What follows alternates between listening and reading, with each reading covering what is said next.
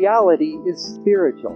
His truth is His truth. And if we can align with God's reality, we will finally be living by reality. He gave me one verse. Um, you think I'd have that one memorized. But, and actually, it's even just part of a verse, and it's of the increase of His government and peace there will be no end. And I'm not even sure that I was deeply aware that that, that was nestled right in the center of the Christmas prophecy on Isaiah, the same chapter that identifies him and, and his nature, his characteristics up here on our banner. Um, but then I began exploring so, what is this? So, in other words, government, Jesus' government, is a primary theme in the Christmas prophecy. Isn't that odd? Well, you find out it's actually not odd. It just strikes you as odd when you weren't aware of it before. Um, one of the main uh, things that God is doing in Christmas, in the Word of God becoming flesh, dwelling among us, is the establishment of a government. And last week we looked deeply at some of the language behind those words. And I'm just going to put this out there again. That word government, it is appropriate that it's translated government. Okay, it's not like that's a but sometimes you see bad translations in spots. This isn't one of them. That's appropriate. But when you look very deeply, and they would have understood this, we have to point it out. But at the root of that word is principality. And we talked about where else do you see the word principality appear in scriptures? In the, in the Ephesians warfare verse. Right, we do not war against flesh and blood, but against principalities and powers and the rulers of this dark age, right? So, in other words, this prophecy, so in, in other words, there is a, a principality, a government of the kingdom of darkness that is well established here. Right? The kingdom of darkness is well established um, and has a voice. We talked about it has a screaming voice of its own. It does have powers, it, it does have powerful influence um, disgusting tentacles that want to poison us and what God wants to do. Is that right? So, this Christmas prophecy, and we're going we're to dig into it again this week, looking specifically at love, but just to get us grounded again where we're talking about, this prophecy is that the coming of Jesus, being born, Jesus laying it down, laying down the divine attributes, and coming to be born, at least in large part, is to establish a principality that is that overcomes the dark principality. It is to establish another kingdom, another culture, another whole set of values. Remember, we identified that these are, val- these are the values of that kingdom. Now, the world offers counterfeits, right? There is counterfeit love. In fact, that's probably the one that there's um, 18 versions of counterfeit love, right? Um, all kinds of things you can come up with hope, peace, joy. There are counterfeits. Um, you can, something of this world, even something dark, can create a certain joy that lasts a second. right? And these values are not, that is not the joy of the kingdom of God, the love of the kingdom of God, the peace, the hope. Why? These values, see, where's our hope? We talked about that last week. Is in the Lord. The Lord is our hope. Our hope is in the Lord. That's not something that's shakable. That's not something that lasts a second. And His love is not something that's shakable or just lasts a minute. So these are the values of the kingdom. This morning we're going to focus on love, of course, um, but I have to put this out there one more. T- well, I'll probably do this every week because I can't help myself. What is faith? Is that one of these? No, what is it? It's the currency of the kingdom. And just very quickly, again, one of the things we talked about, you know that you cannot make your own currency. Not in any kingdom. That gets you put in jail. And it's true in this kingdom. You can't make the currency, you can't fluff it up. You can't give yourself more. You can't make more and increase your bank account all by yourself. What's the Word of God say? Faith is the gift of God. He's the one, He gives you the currency. Faith is what you have to spend on these values. Does that make sense? I think it's really important to understand that. How, I mean, if he came to establish a government, a principality, principality is a government that's ruled by a prince. The prince of peace, prince, principality.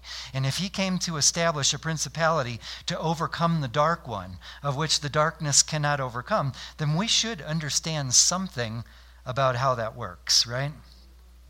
I'm just going to put one last thing, and then we're going to start at love. Why do we do that here? Because we're loved. We're going to start at, at being in that atmosphere of love. And I think I say this every week anymore. Maybe you're, maybe you're being quiet because you're tired of hearing me say it, but we will interpret wrong. We will get this wrong if we don't start from the place of knowing that we're deeply loved. Period. You automatically will get it wrong. But I'm going to put this one out there. One more thing we talked about that is so critical to understand before we push in here is that the values of a kingdom, the, any government, especially God's, but any government, you cannot be forced to take on or agree with the values of a kingdom, can you? You can be punished if you do things that don't agree with them. And thank God in Jesus' kingdom, what? There's no punishment right? Laws can enforce a type of surface um, compliance, right? But you cannot make someone agree with whoever the ruler of a kingdom or a principality. These are chosen by will. And so this is the place in our faith where our will joins in. We choose the hope of God, like we talked about last week, because with an act of our will, we spend our faith and we say, we say, I have the hope of the kingdom. My faith is in Jesus, right? And we're going to see that as we go through today. That's, in fact, that's going to be important every week to remember that faith is the gift of God. He gives you that to spend. It is actually the will that agrees with the kingdom and the spirit of that kingdom, right? Okay. Turn with me to um, John, first chapter of John, verse 10.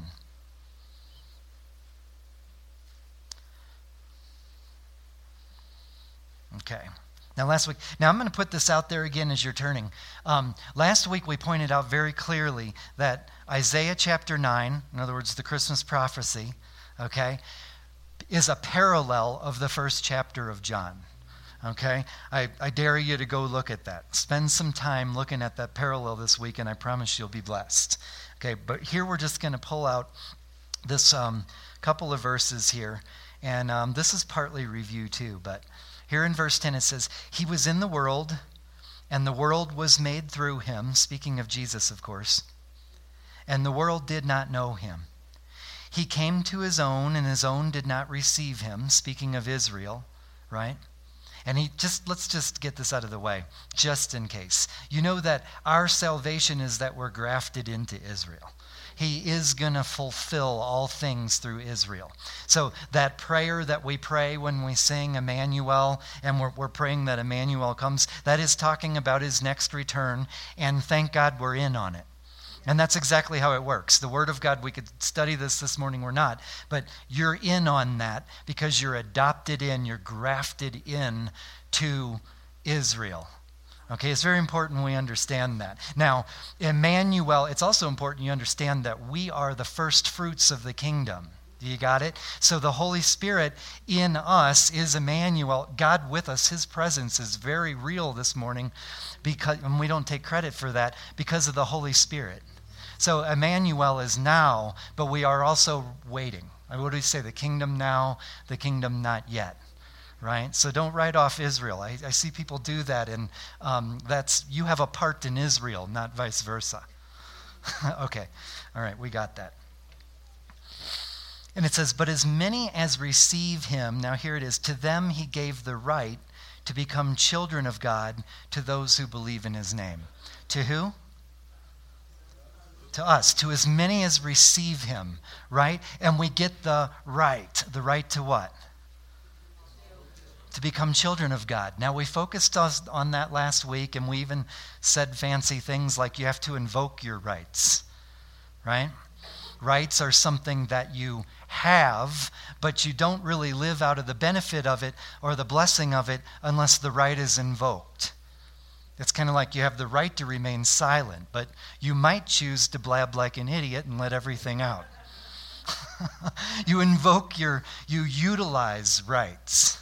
And here it says the whole point is that you have the right to become the children of God. Now, now I'm not going to pause here too long, except to point out something that we didn't focus on last week the word become. You have the right to become. And that's how we're going to talk about love this morning. We're going to go into the prophecy of Isaiah. But I want to tell you, just like, um, so the Word of God is very clear that you are children of God, right? It's finished. Do you know you stand perfect before the throne? Why? Because you, you earned it, because you did good enough? You stand perfect before the throne because Jesus makes you the righteousness of God. He makes you perfect by the cleansing of his blood. That's why we're going to go to this table. Okay? But we also know that the Word of God says we're becoming. Is that right? So you're in a process. So you have the right to become, okay? And let me just say, to be becoming the children of God, invoking everything that's yours. Does that make sense? Who wants everything that's yours? Yeah, you know that's not wrong. You're supposed to want everything that's yours. Can you imagine a father like me? I've got a, I've got a whole basket of gifts for my son. And I'm like, come on over here. I've got all these things for you. And, um, and he says, oh, I just want the one. And he goes off and, and, well, don't you like these other things? Yeah, I love them, but, you know, for whatever crazy reasons we come up with. I'm not worthy or, you know, the stuff that we do. I'll, I'll just take the one. I'm good. That would break a father's heart, right? It's the father's heart to want you to have everything that's yours, every kingdom value, every kingdom fruit. Okay? So you have the right to be the sons of God. Okay, go with me. Um, one more thing before we jump into Isaiah. Actually, go to Ephesians chapter 3 and uh, verse 14. and you could spend all morning, all month on this verse. Uh, um, we won't. uh, but what I want to say to set this up is this is Paul's prayer. Okay? And this is um, not just one of his prayers, but this is the, the, his prayer to the church of Ephesus. Okay, there's a couple of recorded prayers. So the thing to understand, this is a church that really kind of has it. Like, this is a letter written to a church that they are, they are jamming. and, and it's written to make them even more aware of the riches of their wealth, I guess, to, to the whole basket that we were just talking about, is what this, what this entire letter really boils down to. Um, and here he begins to talk about how, what is the manner of God that makes this possible to us? You see it in his prayer. So here it is in verse 14. He says, For this reason I bow my knees to the Father of our Lord Jesus Christ. So he's praying, he's bowing his knees, from whom the whole family in heaven and earth is named. Now listen to this that he would grant you, according to the riches of his glory, now keep your finger there. We're going to keep reading, but I, I'm just going to stop briefly as I go through. You know, when it says according, that's like a measurement word. Okay? So you might say, okay, so he's praying that we that we have all of this, but um, but like how much? Do we get a little bit? Do we get a lot? Say that again? All of it. And all of like like how much is it? How much is all of it? And I, this is a measurement word. According to, when it says according to, it's saying this much. How much? According to the riches of his glory. That's how much, okay? According to the riches of his glory, to be strengthened with might through his Spirit in the inner man, that Christ may dwell in your hearts through faith. How does Christ dwell in your hearts? Through faith, okay? How many of you need a little strength in the inner man? You're going through something now, you're facing things in your family, your business, here in the church. I, I I could use some more strength, actually. You're going through some things, and here it's giving you what, what Paul's prayer, which you know is appropriate, you know is according to the will of the Father. It's giving you the how, but here's why we're reading this. And next it says, So, how does all that happen, in other words? And it says that you, being rooted and grounded in love, that's the how. How do you get according to the riches of his glory? That basket of the kingdom within you is being rooted and grounded in love. So I, this is going to be kind of silly. I'm going to do it anyway. I'm going to look at those two words just really quickly. What's rooted? Rooted means I'm, I'm right here. Okay? Rooted brings the water the refreshment. Rooted brings the nutrients, and it rooted says, I'm I am fixed right here. Okay? And what are we fixed right here in? His love. It's going to get a little Sunday school, but I'm going to show you how Sunday school had it right, right from the very beginning. Okay? The first thing you learned is the last thing you need to know, is what we're going to see. Jesus loves you. This I know. Do you know? this I need to know more and more and more. Lord, give us a revelation. And then grounded. This is a word that, that attaches closely to like foundation, okay? Grounded. So, like everything's built on this. Not only am I right here, this is the only place I'm rooted for nourishment, refreshment, and, and fixing me where I am, but everything I build on top of it is, is this. Is what? I build everything on top of what? His love. And then verse 18, just in case it feels like we're exaggerating, verse 18 says, may, may be able to comprehend with all the saints what is the width and length and depth and height of his love. that makes you happy. Should make us all happy. Um, p- notice with me, I, I was going to teach on this, but it turns out I don't think I am unless we come back. There are four dimensions to God's love and it's infinite in the four dimensions. Isn't that crazy? Should we come back to that sometime? I think we should too, but um, not, not today. There's my cliffhanger. come back. Someday we'll do that. to know the love of Christ, which passes knowledge. You see, to know the love of Christ is passing something that is a mere knowledge. It's an, it's an experience, right? He's a person. That's, okay, I'll leave that alone. That you may be filled with all the fullness of God. Now, listen to me. We're about to move into the prophecy, I promise. But um, to be filled with all the fullness, there's more here than meets the eye. Now, you understand that the Word of God says that He withholds no spiritual blessing. Do you know that God is he, first of all, he's crazy about you. I know we never say that here, but he's absolutely nuts about you. And he with he does not withhold himself like people in your life do in love relationships. You know, we have all kinds we have fear, we have woundedness, we have bondages and we have all kinds of things that where I, I offer you so much of myself. right? It's it's a little too scary f- to give you all of myself. And so you get this little bit. Not with God. The Word of God says I, He does not withhold Himself from you. Period. You get all of it's not there's no such thing as getting a part of God. Do you understand that? And yet there's a funny thing here. Here it also says that you may be filled with all the fullness of God. That in and of itself, um, just by logic, tells you that there are, there are measures of his fullness that he's still bringing us into. And Paul is praying, this is how he concludes his prayer. He's praying that we would be filled with all the fullness. Uh, in other words, he believes that that's God's intention. It is what he wants. He wants you to be filled with all the fullness. Do you want that? Have you experienced some measure of his fullness? And, and uh, you know that God, no, oh, here we go.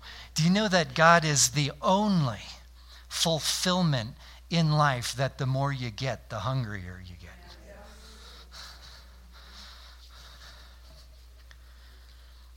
Now, if that verse worried you, I love that verse 20 is next. Now, to him who is able to do exceedingly abundantly above all that we ask or think, according to the power that works in us, to him be the glory. He's able to do not even just more than you can ask, he's able to do in terms of what we're talking about, becoming full with the fullness of love, in terms of that, in this discussion, he's saying you have a God who's able to do even more than you can come up with on your own. You can't even think of what he plans to do to fill you with the fullness, with a complete revelation of his love, all four dimensions, until you squirt with it. Doesn't say that, does it? Okay. Good stuff. Now I definitely have to move. Um, go to Isaiah 9. Now we're, now we're doing the Christmas stuff. It's my job to do the Christmas stuff at Christmas time, so I'm doing a good job. I'm always challenged. This year I'm really blessed. He, i am all excited. I feel like he gave me good stuff. Okay, we're going to start right at the beginning of chapter 9. Um, we read it last week, and I think I did like a blah, blah, blah thing. Well, this time we're going to dig. I'm not going to go blah, blah, blah. We're going to look at it. Um, verse 1 says, Nevertheless, the gloom will not be upon her who is distressed, speaking of Israel, as when at first he lightly esteemed the land of Zebulun and the land of Naphtali, and afterward more heavily oppressed her, by the way of the sea beyond the Jordan in Galilee of the Gentiles. It sounds like a lot about blah, blah, blah, doesn't it? I'm going to tell you what it means. It's, um, it's like directions. It is. It is like directions, and it's, it's identifying a place where God is active in doing something. You tracking? And, and I'm going to show you another, it's going to identify another place a couple verses down in just a minute. But n- now track with me. Here, um, really, what you got to grab here, you could study this out, and it's fascinating. Um, it talks about oppression. And this is a particular region where um, the battles had, um, in the early part of Israel occupying the land, um, the battles were devastating. And they never seemed to get out of the devastation of it. They never really seemed to recover. There was a great darkness that settled on the land because of the defeats that kept blowing against the region. Can anybody relate? Remember, we always say the Old Testament is a, is a perfect physical picture of your spiritual reality. The story is yours. And you have a region like this. I'm just telling you, I mean, whether you're aware of it or not, you have regions like this. Okay? And what this is saying, and bear in mind, we're talking the Christmas prophecy. So at the beginning of the Christmas prophecy is the mention of this region. Okay? In other words, um, this is the region of Galilee. Now think about it. Here's the story, okay? Jesus is born in a manger. Do you realize the world waited 30 years then? Joy, the angels come, they tell the shepherds, this is big news, big stuff on earth. And then, um, and then there's a 30 year lapse before he's baptized, goes into the will. You know, this is my son in whom I'm well pleased, anointed for ministry. He goes to the wilderness, and then he immediately goes into the synagogue and starts proclaiming another place in Isaiah, speaking out what the anointing of his ministry is to the people, right? There's a 30 year lapse there. It's the region of Galilee where he first steps out in ministry, the first fruits. In other words, what was the ministry of Jesus? Do you know what it actually was? It was to bring the love of a father near. He was always saying, what did he say? Go out and preach what? The kingdom. The kingdom of God is upon you. In other words, the love of God has come near. The love of God is on you now. That was the earthly ministry of Jesus. What is your ministry? the same. You are also the first fruits. You're called to bring, he tells us to pray that the will of heaven would be done here as it is in heaven. That's your part. It's also your ministry, it's your anointing. to be the first fruits, calling forth something that's going to be in fullness in the future. You call it forth and make it manifest now. Well, that's what Jesus did, okay? And it was in this region of Galilee where the first trickling, the first flow of the kingdom of, is upon you began. Are you tracking? Now, this is leading us somewhere. This is just introduction. this is leading us somewhere. But what I want you to know is knowing what I just told you, go to verse 2. And here's where really John, Gospel of John, begins to parallel. And it says, The people who walked in darkness have seen a great light. Those who dwelt in the land of the shadow of death, upon them a light has shined. Okay, so this is like his ministry here is like a, a ray of light breaking out.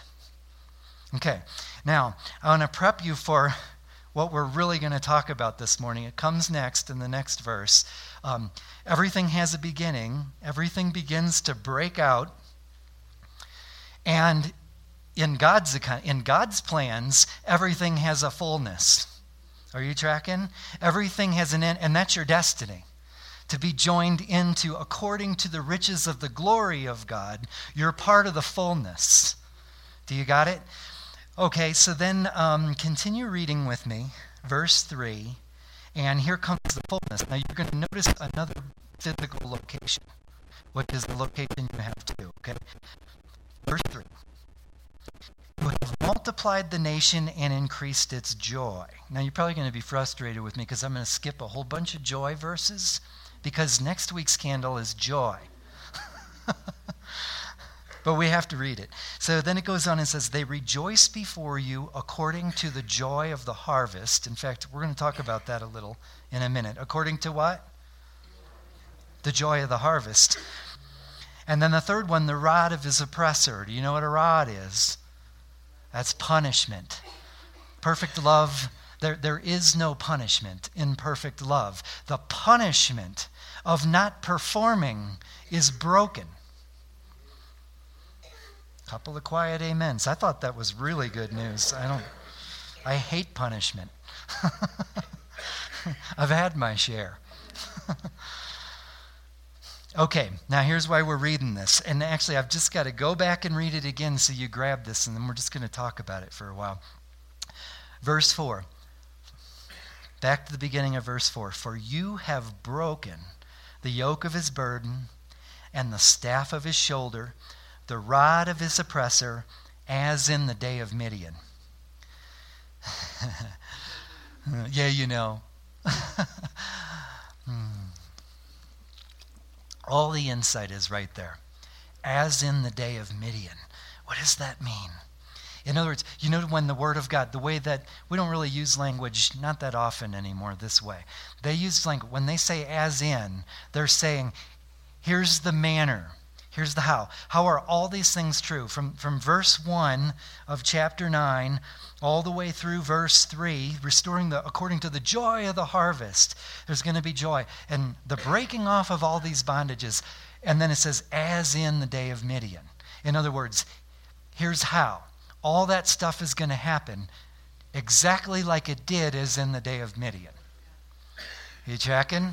How many of you know? Now, listen, Midian is a very interesting geographical place. Midian is, uh, we'll just put it out there, is the place, for one thing, where Moses went and spent exile after killing the Egyptian, and where the calling of the Lord came to him to go back and be the, be the authorized mouth, spokesman for the freeing of Israel from bondages exactly like these that we just read, which are also the cups of the Lord's table. I, am definitely not going to go there or we'll be here too long. Um, it's also the, do you know that it's also the place? Well, see, we could invite any one of the women up here to finish teaching now. Erica, you want to finish now? You can. I'm good with it. Okay. She's, you're good. Okay. Midian is the story of Gideon. And Midian was the place where, um, and I don't know how much your study digs, I'm sure it digs into all the historical perspective and everything. But you see, now, now listen, Midian was the place where they were, for seven years, they were under extreme oppression. Like many of us are, like the seasons we go through. Okay? Their oppression was such that they would, um, they would plow and plant and work and rebuild the cities and reap the harvest. And at the time of harvest, annually, every year, the enemy would come in and plunder. Okay? Is anybody relating? The, the Old Testament is a picture of your spiritual reality. Can anybody relate? Have you ever been in a season of your life, or you're in one right now, where you're going through cycles of plunder? you rebuild, you, you pull in harvest, you start to pull it back together, and then, and then plunder comes like, like clockwork. They'd been doing this for seven years. Now, but that's not even what I want to talk about. What I want to talk about is that this is showing, so, so the Word of God says this is going to happen as in the day of Midian. So, in other words, like the victory came there, the prophecy of Jesus is that in that manner it would come through the fulfillment of Jesus' ministry. Now, if that made your brain smoke, let me tell you what we're talking about. We're talking about love. Now, here it is Jesus' victory plan is a plan of love. And now here's why. If you know anything about the story of Gideon, okay, Gideon, and I was going to read it, but I'm just going to tell you. Gideon is, you know the main part of the story. He's, he's threshing wheat in the wine press. Why? Because of exactly what we just talked about. He's, he's hiding, he's tired of being plundered, he's fearful, um, he doesn't have any of his true identity. He's not a hiding coward, but he thinks he is. He's, he knows that his God is powerful, but he is not, um, he is not invoking his rights. He's hiding in the wine press, right? So what happens? So God shows up. Actually, I can't help it. We're going to read it. and if you want to turn, it's Judges chapter 6. I'm just going to read this quickly. Judges chapter 6. I'll start in verse 11.